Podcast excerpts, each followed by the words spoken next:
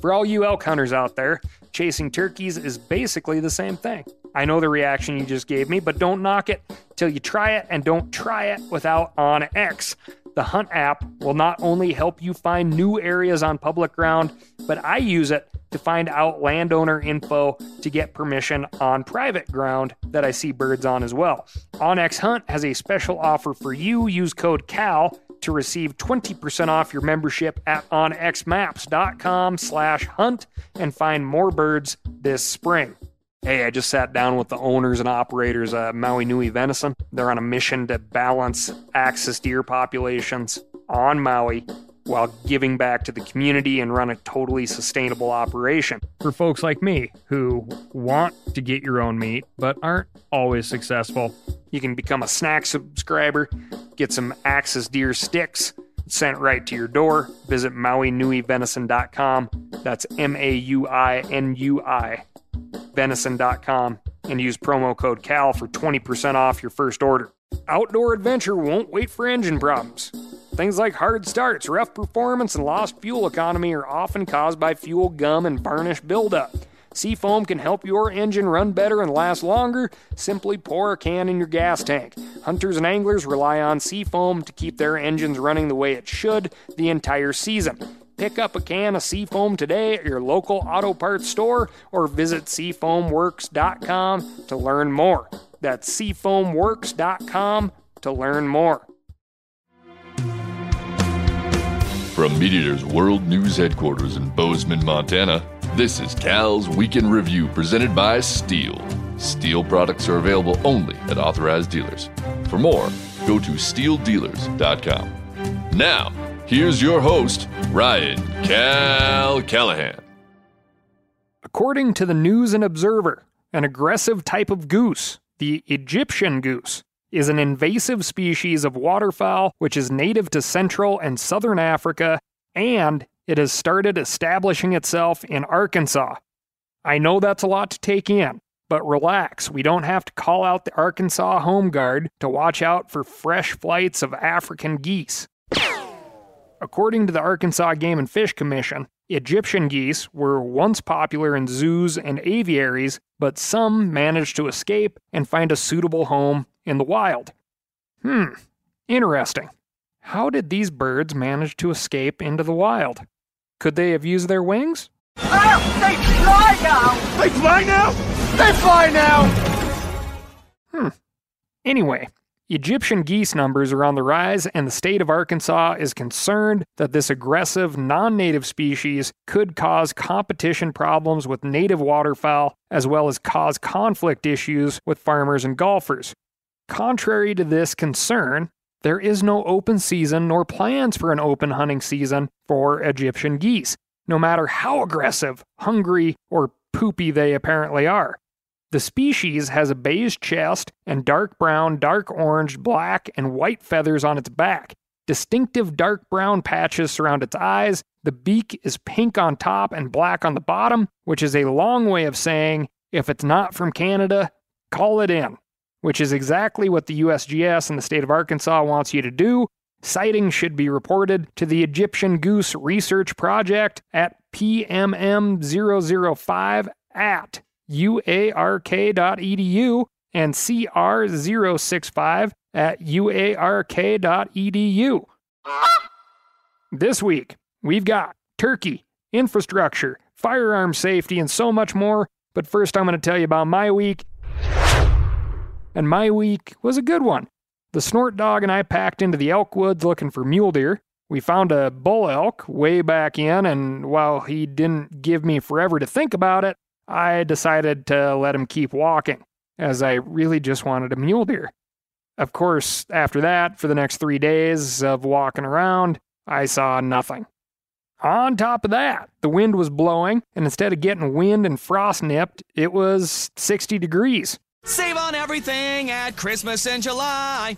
I love cold weather hunting. I love hunting in November, and it's just hard for me to get in the November hunting mood when it's rain instead of snow. This was Snort's first elk hunt. I would say she does not enjoy it. Despite finding several grouse, she didn't like the snap of the tarp in the wind at night, and I believe she just was pretty bored about everything. I have a small variety of sleeping bags for different adventures. I brought a lightweight quilt with me on this uh, particular trip, and it's just easier to throw a dog underneath than a traditional sleeping bag. The wind would blow so hard underneath my tarp setup that it would levitate the quilt perfectly horizontally, about 18 inches above us, and then it would settle back down. Normally, this would be irritating, but when you go to bed at 7 p.m. in the dark, you still get plenty of sleep with this type of stuff happening. So, you know, you laugh. Uh, what else? I ran out of stove fuel, so when it was time for my freeze dried meal, which on this particular adventure I decided to clean up some really old off brand freeze dried stuff that I had had kind of accumulated over the years. So watery, and yet there's a smack of ham to it. It's hot ham water. That way I could save my tasty stuff for friends on the next adventure. Anyway, uh, no stove fuel, so every time I wanted to heat up a meal, I had to start a fire. Which the next time you dump a camp cup of hot water into a fire, you'll notice that uh, the campfire flavor really infuses itself. And that little bit of smoke actually helped some of the crappy meals I was eating. And that, friends and neighbors, is how I spent my 39th birthday. No shots fired, very few animals seen. In the rain that should have been snow, watching my blanket levitate above me, listening to my tarp snap in hellacious wind, eating bad, old, freeze dried food, and drinking cold coffee in the too warm and wet morning. It was great. Wonder what 40 will look like. And if you're wondering, yes, that Black Rifle instant coffee is pretty darn tasty cold. I could write a whole book about backpack coffee. Next up, got some listener feedback. A little while back, I posted yet another picture of Snort on the Old Cal 406 Instagram page, and I happened to notice this exchange in the comments between Ben1357.9 and Knife Dog Cowboy. As far as I can tell, these two people uh, do not know each other. Ben writes, I love your dog. I lost my dog on Friday. She was 15. Happy hunting. Knife Dog Cowboy replies, I'm sorry, losing dogs is the worst. Ben says, It feels like losing my best friend. Knife Dog Cowboy says, I know, man. Last summer I lost my 15 year old chocolate lab that had gone with me everywhere. He was a good boy, and I miss him every day. Labs are the best. Sorry for your loss. Dogs in general are just hard to lose, I'm sorry you lost yours. I felt obliged to include that this week because we can all, including myself, stand to have a good reminder of how far simple acts of kindness and empathy can go. We need more of that on our social media channels and on the internet in general. Happy holidays, right? Thanks for listening, and thanks for being part of the community, Ben1357.9 and Knife Dog Cowboy. All right, moving on to some housekeeping. As you know, we have great stuff across the Meat Eater brands First Lite, Phelps, FHF, and of course the Meat Eater store itself. Now, I sincerely wish that you are out in the woods or in the duck blind instead of online shopping. However, here is a chance for free money that you should know about. If you go on to any of the websites that I just mentioned and fill out a wish list and send it around to someone that would be interested in seeing it, you could win $2,000 in store credit to be used across all brands. If you just want to save money, FHF and First Lite have discounts as deep as 30% off and Phelps as deep as 50% off. At themeateater.com, every order gets a free effed up old deer stand calendar when chosen at checkout, free shipping over 100 bucks, we have uh, some bundled up stuff that everybody really likes, make it a little easier, and I'll save you some cash. The Essential Meat Crafter Knife, which is a sweet, sweet tool, is bundled with the Complete Guide to Butchering and Big Game Cooking, Volume 1 or 2. That'll save you some cash. So, you know, look for those things. Another thing that you should look out for Diamondback Rifle Scope, which is a great workhorse rifle scope that Vortex makes, is $100 off. You can slap that thing on a 22 or a 30 6. It's a handy scope to have around and swap out and put on stuff or have as a backup. I have several. And then all sorts of other things. And all that stuff expires on the blackest of Fridays, the Friday after Thanksgiving. Cool? Cool. Moving on to the legislation desk. Just a quick legislative update. If you follow political news, you probably saw that President Joe Biden just signed the Infrastructure Investment and Jobs Act, otherwise known as Biden's $1.2 trillion infrastructure bill. Some folks really like this bill, others not so much, no surprise there. If you care about the outdoors, you should know that it includes infrastructure related improvements that benefit hunters, anglers, and wildlife. As per a great rundown published by Backcountry Hunters and Anglers, the bill includes funding for reclaiming abandoned mines, improving wildlife connectivity, and improving Forest Service roads and trails. The bill authorizes 11.29 billion for an abandoned mine reclamation fund to restore land and water degraded by coal mining. It also includes 4.67 billion in new funding for the plugging, remediation, and reclamation of orphaned oil and gas wells. When a mine or well shuts down, it doesn't stop polluting the environment without maintenance. In fact, according to BHA, those mines are the single largest source of pollution in the United States. An estimated 40% of Western watersheds are contaminated in some way by mine tailings and mine runoff. In addition, the bill provides $350 million for habitat connectivity. In other words, the infrastructure bill doesn't just build bridges for humans. Highways are great for people, but animals haven't figured out how to look both ways. These bridges are good for the animals, they're good for the people too. Every year, about 200 people die from animal car collisions. Wildlife overpasses do a great job. Plus, the fewer animals on the side of the road, the more animals available to hunters. I have eaten quite a bit of roadkill, but I'll admit, while roadkill is convenient, it's not for everyone. I accidentally ran over it. It's a Christmas miracle. Finally, this new infrastructure bill allocates $250 million to the Forest Service Legacy Roads and Trails program. This program helps upgrade and repair forest roads to give hunters and anglers better access to the land and waters they love. It also decommissions unneeded roads that aren't in use, which can help improve habitat quality. We've talked about it many, many times here. Trail density and use affects wildlife. This isn't the only piece of legislation I'm watching. Congress should be considering the Recovering America's Wildlife Act soon, and I hope to also see movement on the North American Grasslands Conservation Act. To learn more about the Grasslands Act, check out episode 125 for the Recovering America's Wildlife Act. Take a listen to episode 120. After you do, make your weekly phone call to your representatives and let them know how important these two acts would be to you if those folks would, you know, like co sponsor them. For all you elk hunters out there, chasing turkeys is basically the same thing. I know the reaction you just gave me, but don't knock it till you try it and don't try it without OnX. The Hunt app will not only help you find new areas on public ground, but I use it to find out landowner info to get permission on private ground that I see birds on as well. OnX Hunt has a special offer for you. Use code CAL to receive 20% off your membership at onxmaps.com slash hunt and find more birds this spring. We've all seen plenty of gadgets and fads come and go, but here's one product that stood the test of time. Seafoam motor treatment.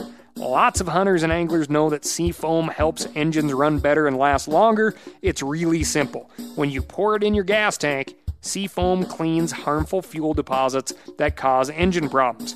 I'm talking common stuff like hard starts, rough engine performance, or lost fuel economy. Seafoam is an easy way to prevent or overcome these problems. Just pour a can in your gas tank and let it clean your fuel system. You probably know someone who has used a can of Seafoam to get their truck or boat going again. I guarantee you've listened to them because I use it you know, regularly. People everywhere rely on Seafoam to keep their trucks, boats, and small engines running the way they should the entire season. Help your engine run better and last longer.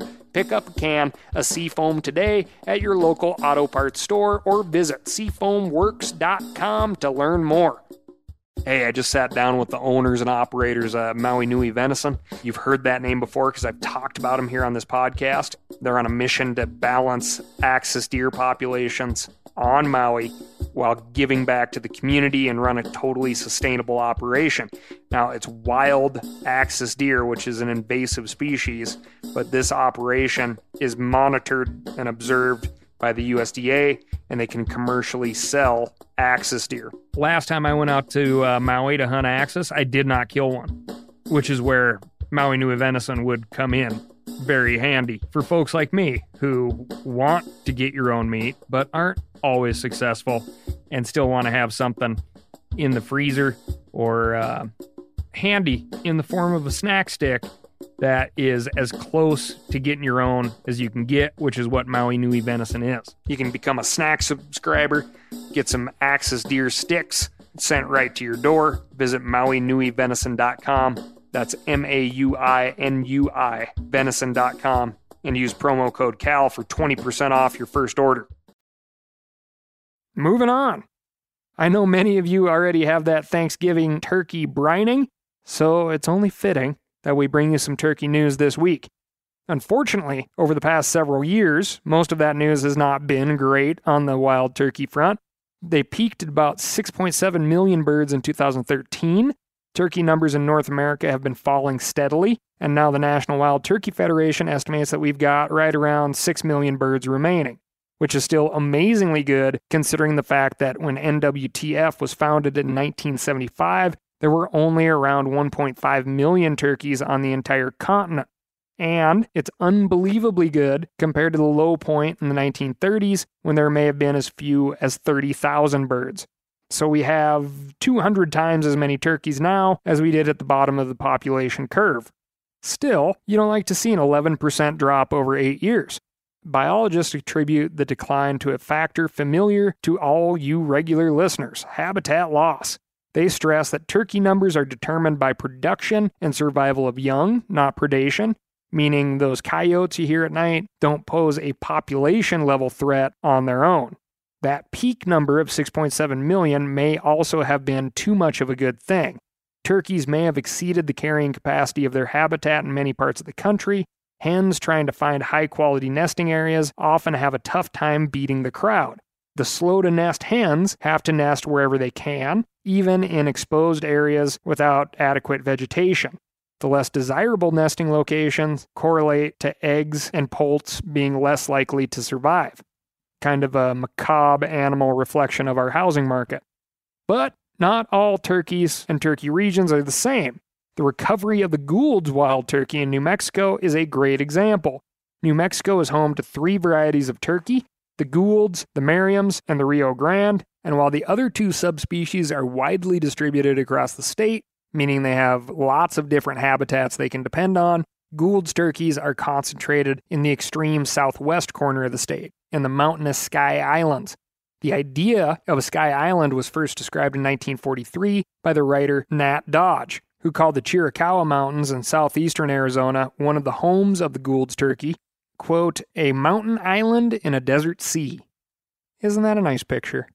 The elevation of the mountains creates a more temperate ecosystem where plants and animals can survive, but between those ecosystems, the harsh desert creates wide zones much less hospitable to life. Depending on these small and isolated areas means that Goulds are more vulnerable to any changes there. The New Mexico State Recovery Plan lists fires, limited water sources, livestock overgrazing, and loss of territory from fuel wood and grass harvesting as the most serious threats. Those factors brought the numbers of Gould's turkeys to extremely low levels a few decades ago. A study by New Mexico State University determined that there have been as few as 12 Gould's turkeys in the Peloncillo Mountains in the 1980s, and subsequent studies found only 50 to 100 individuals in the Animas Mountains and Arizona's San Luis Mountains.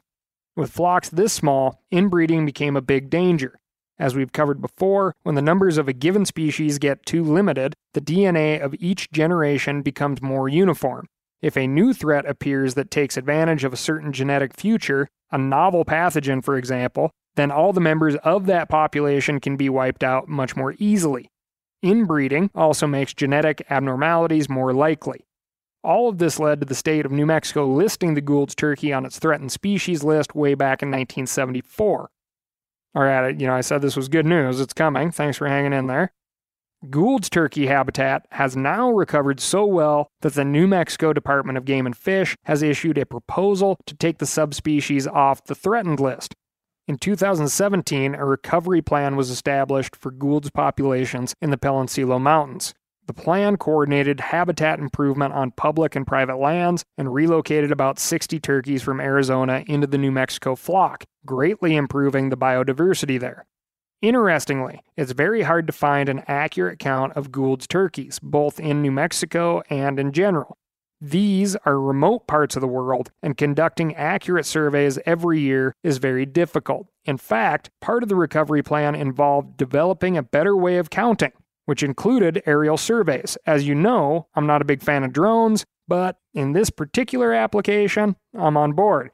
So the move to delist the Goulds was prompted by meeting objectives for restoring suitable habitat, not by directly measuring the numbers of individual birds. If the Gould's turkey is delisted, tags to hunt them will become more abundant, which will mean more revenue to continue with their recovery.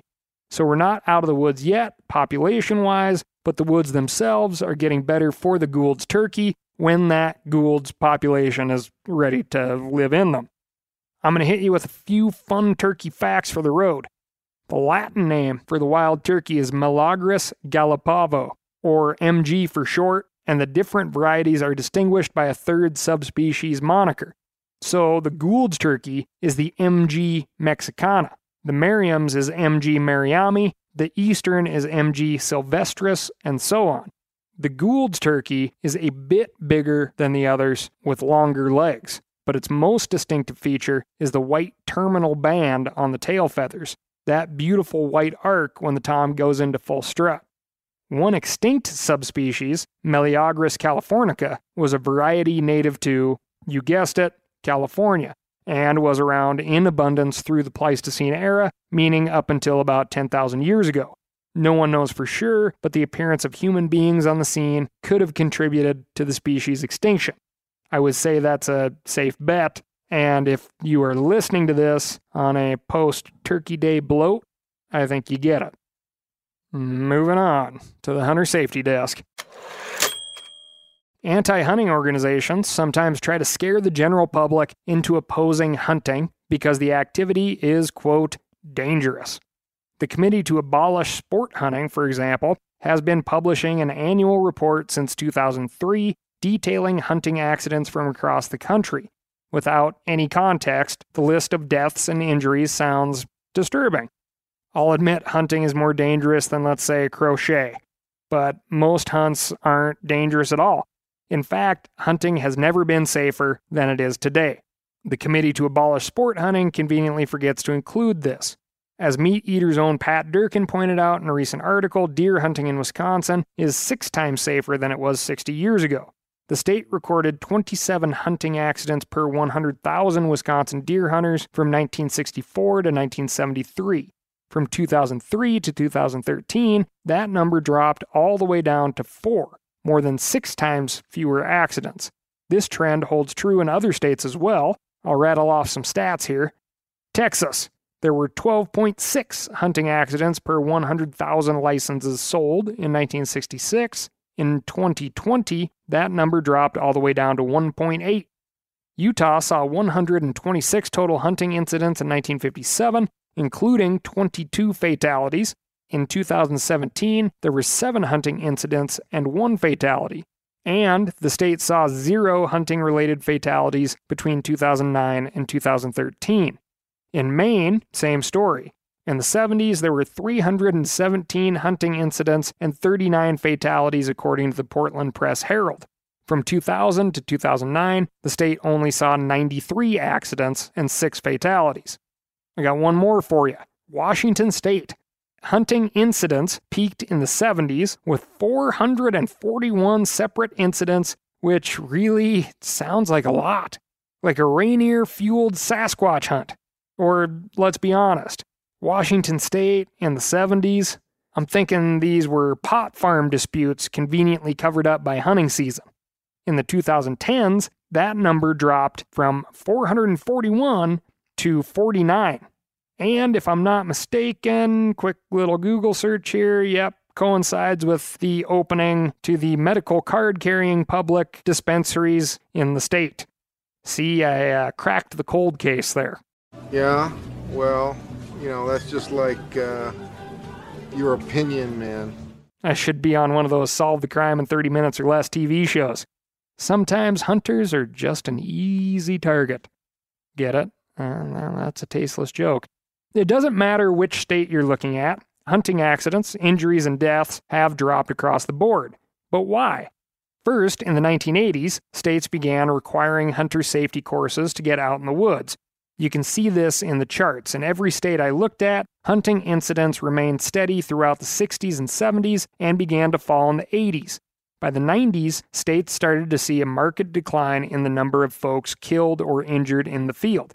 Hunter orange requirements likely helped as well, and Durkin reports that reduced deer drives and hunting for tree stands also played a role. Deer drives can be dangerous if too many hunters are occupying a small section of land and aren't communicating well. Tree stands increase visibility and allow hunters to shoot towards the ground at an angle, which reduces the chances of a bullet ending up uh, someplace it shouldn't. Maybe this goes without saying, but keep it up, everyone. Safety and firearms go hand in hand. Here are a few things to remember the next time you're out in the woods. Treat every firearm as if it's loaded. Don't point a firearm at anything you're not willing to destroy.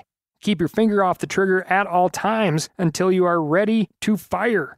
And know your target and what's beyond your target. Oh, and you know that safety's there for a reason. Utah publishes an annual report detailing each year's hunting incidents, and it's a sobering reminder that you can't let your guard down when you're carrying a firearm.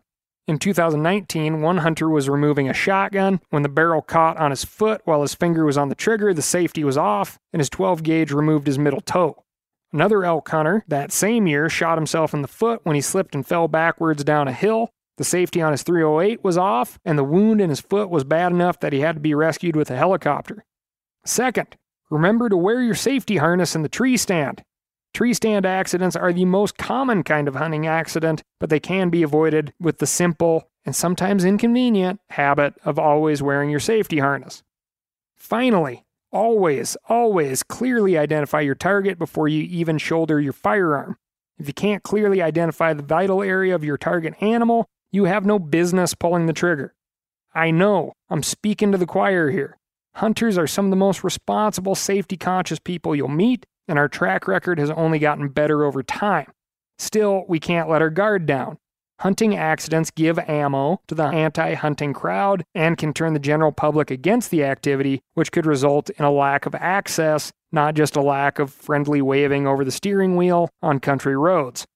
The country of France is a great example. Each year, about 20 people die in hunting related accidents among the country's 1.2 million hunters. For some context, there are about 600,000 hunters in Wisconsin, and the state has averaged less than one fatality per year since 2006. Some French politicians, probably the ones that survived hunting season, have accused hunters of disregarding safe hunting practices, and there's a real possibility that the country bans hunting on the weekend, which I would suppose would limit the amount of crossfire. 20 people every year. 20 people every year. Somebody's got to explain that to me. I mean, I know the French are into extreme sports and wingsuits and skiing at your own risk. Maybe they just have a different version of hunting. Anyway, we're on the right track here in the US, but let's remember the French, who have given us the examples of democracy and revolution, are also showing us what we hunters could be losing by forgetting safety in the woods.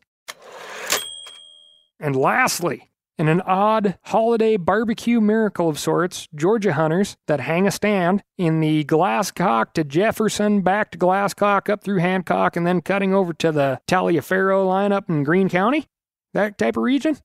You folks have the legal opportunity at harvesting a red stag.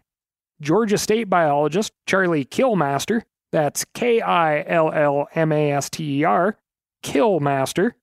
Boy, if that's the biologist's name, What's the chief warden's name? I'm sure it's not Tinkerbell. Oh, I, I'm sorry. I'm, your, your name is. It's Taserface? That's right. Do you shoot tasers out of your face? It's metaphorical! Anyway, Killmaster thinks the deer is likely an escapee from a high fence operation that is licensed nearby, the owner of which does not want the animal back. The Georgia DNR would like to test the animal for disease no matter who or how it is killed, and they have notified processing facilities in the area. Here's a quote from Charlie Killmaster He's been bedding down in the day and moving at night. He's looking for love, but he isn't going to find it.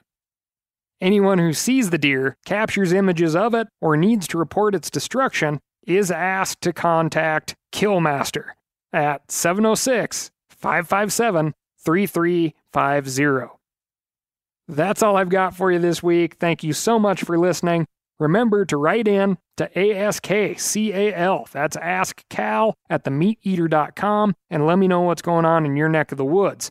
And lastly, especially to you uh, Georgia potential red deer butchers, check out www.stihldealers.com and find a local STIHL dealer to get you set up with a clean, quiet chainsaw that you can fill with canola oil and make butchering a breeze this holiday season. Or, you know, cut down trees. Thanks again, and I'll talk to you next week.